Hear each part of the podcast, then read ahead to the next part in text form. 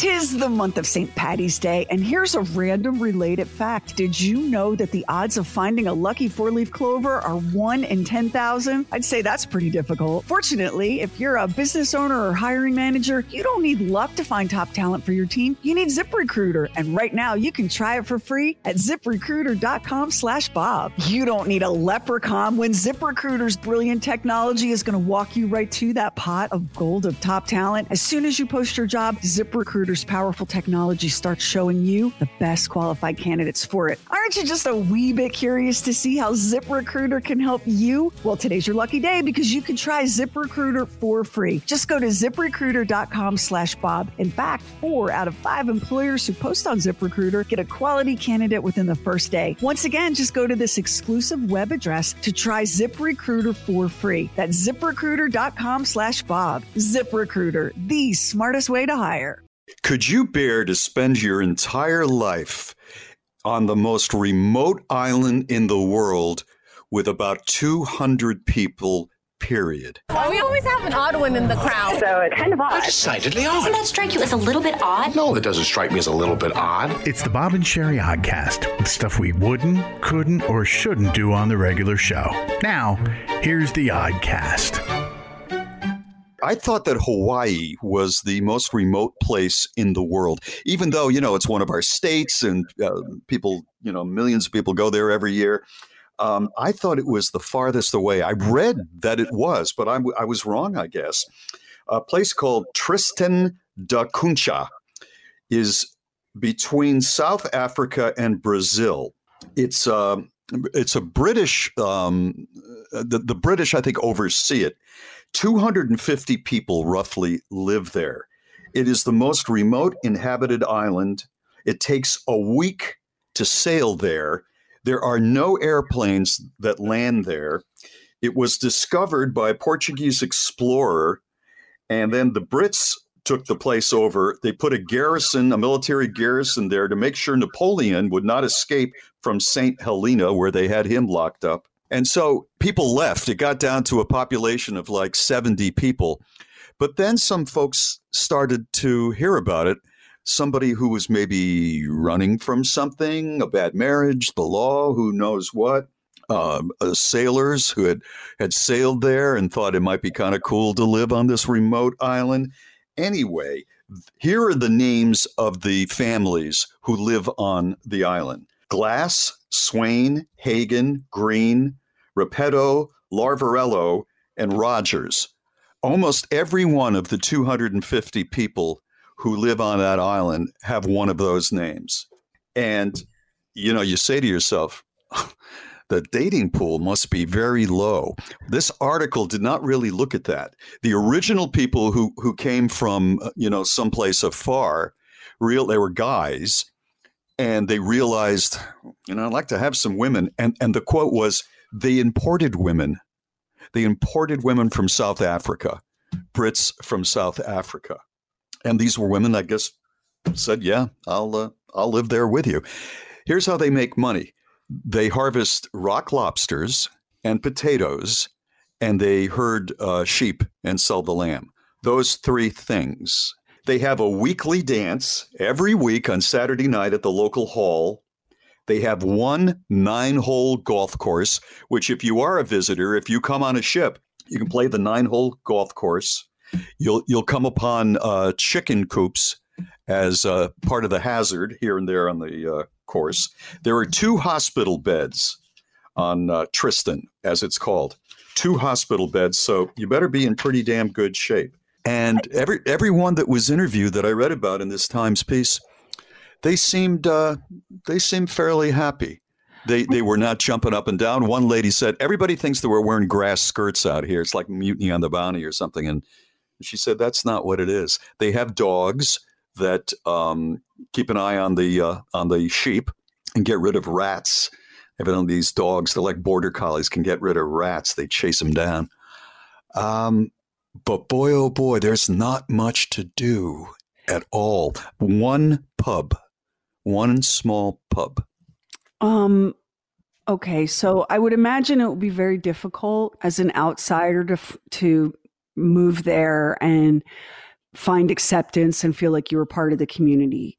So I think that would be tricky. But, and there, once upon a time, I would never have been able to imagine such a thing. Like, I used to try to imagine what it would be like to go back and live in the place I grew up out west, mm-hmm. population 486. And I thought, oh God, there's no way, there's no Target. Mm-hmm. I would lose my mind. But I'm just going to be honest with you.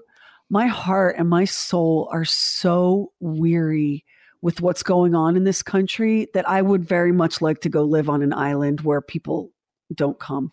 More of the best of the Bob and Sheri Oddcast coming up. Now back to the Bob and Sheri Oddcast.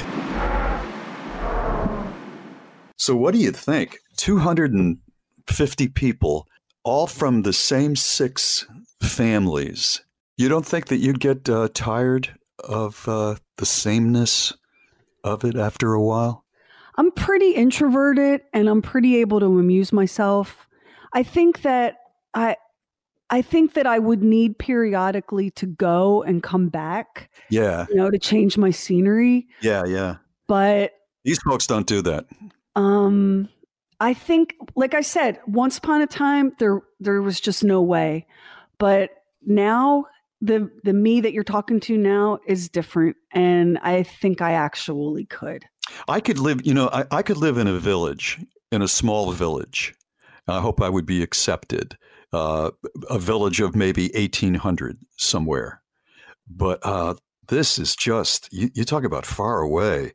Oh, one of the things they do at daybreak, if you hear a bell ringing throughout the island, by the way, is 6 miles by 6 miles, and it's mountainous. It goes up over 6,000 feet. If you hear a bell ringing, it means the sea is calm. It's time to get the lobster boats out there and make some money. I mean, that's what you're describing. It just sounds really charming. And I know that that's not an easy life. Commercial fishing of any kind is a hard life. Yeah, yeah. And being a potato farmer is a hard life. And being a shepherd is a hard life. Whereas sitting here in a corner of my house talking to you is not a hard life. But Thank you. But I think there's something to be said for cutting out the unnecessary noise. Like, stop it. I'm so stressed out and exhausted and heartbroken by the way the world is right now. And don't even with the fucking politics. Like, don't even. Okay. I'm not talking about politics. Look at the world.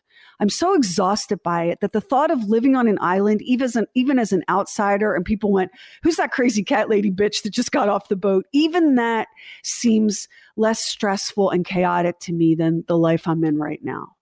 And so bring me an island with a couple hundred people, and I don't care if none of them speak to me again. I'll have the internet and I'll talk to people there.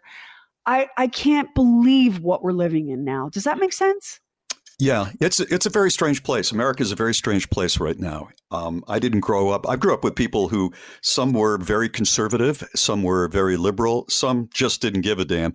And that is still the United States that I know. The ones that don't give a damn, they're more interested in who wins Dancing with the Stars than what's going on with this virus or anything in politics. The difference is people have weaponized their feelings toward other Americans. It's not just this guy's a real right winger. I could never be friends with him. He's nuts. Or this is a snowflake liberal. It's more than that. We have people in media, and it's been going on for about 20 years. People in media that are getting very rich have become very, very rich by polarizing Americans. That's what it comes down to. This started around 20 years ago. Now, there's always been, you know, journalists who had one wing or the other of the American political scene that they were supporting, but nothing like this with social media and cable television and news talk on radio. This is a totally different thing, and it has nothing to do with bringing the truth and everything to do with bringing a big payday. That is what the bottom line is for a lot of these companies and networks and newspapers. It's all about the money and the people who pay the price for these people to get really, really rich and these companies to get really, really rich are being conned. And ultimately, they're the ones who pay the price. It's just gross. I don't engage people, but I do read my DMs. Like when somebody comes for me, I let them come for me. I don't engage people in any format. If you why do you have anything to do with it at all? Because I really enjoy it. I am not on angry Twitter. Like one of my favorite Twitter accounts is called Thoughts of Dog, where somebody tweets as though their dog were tweeting, and the dog is the most wonderful creature in the wide world. Like a lot of what I follow on Twitter is just really life affirming and uplifting. And I don't engage. Like you can call me any goddamn name you want. I'm not ever going to engage you. I'm never going to take your troll bait. But you're seeing it, and that's not a good thing. I'm glad you're looking at it, Bob. The reason that I would be willing to go live on an island is because I'm seeing it. Because here's the thing. I was having this conversation with Olivia the other day when we were practice driving. I can't believe that I'm the age I am with the life experiences that I've had. And I'm still such a hopeless rainbow Pollyanna. Like I do need my face slapped. Like when am I going to wake up and get with reality? What the hell? Why? How do I wake up every day thinking that unicorns are going to come save us? So part of the reason that I do stay on some of these more toxic sites is because I need to know what's out there in terms of my fellow humans, because I have a very unrealistic, aggressively hopeful and positive view of humanity. And it doesn't match reality right now. You will not turn into somebody who is unaware of where the country is if you get off of Twitter. You're bathing in that shit. Being optimistic does not mean you're naive, right? I don't know. I think that there's a lot to be optimistic about. And I think the people that yell the loudest are the ones you hear. But there's a lot of people that are doing stuff that they're not yelling. Right. But they're quietly going about their work. You know, it's so inspiring. I have a friend who turned his life around and he decided to become a nurse when he was in his late 30s. That guy, you're not hearing anything about. You know why? Because he's humble. He's not shouting, "Look at me." Right. There's a whole bunch of people that are like that. Max is right. And you can find all kinds of positive stuff on Twitter, because I'm on Twitter and I've gotten rid of a lot of the negative. And anybody doesn't need that political stuff, you know, and you're right.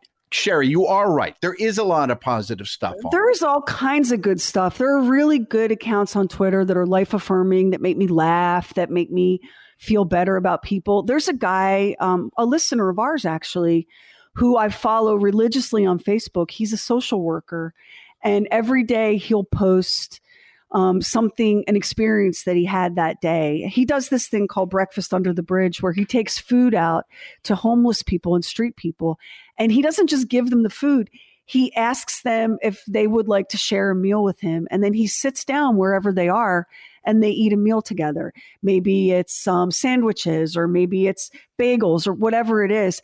And he talks to these people and he hears their stories and he learns from them and he genuinely listens. In other words, he engages these people that society doesn't even want to acknowledge. He engages them as people. And there's never a day that I don't read what he's written and come away from it feeling like, okay, we're good. You know, we're going to survive this. We're going to make it through this.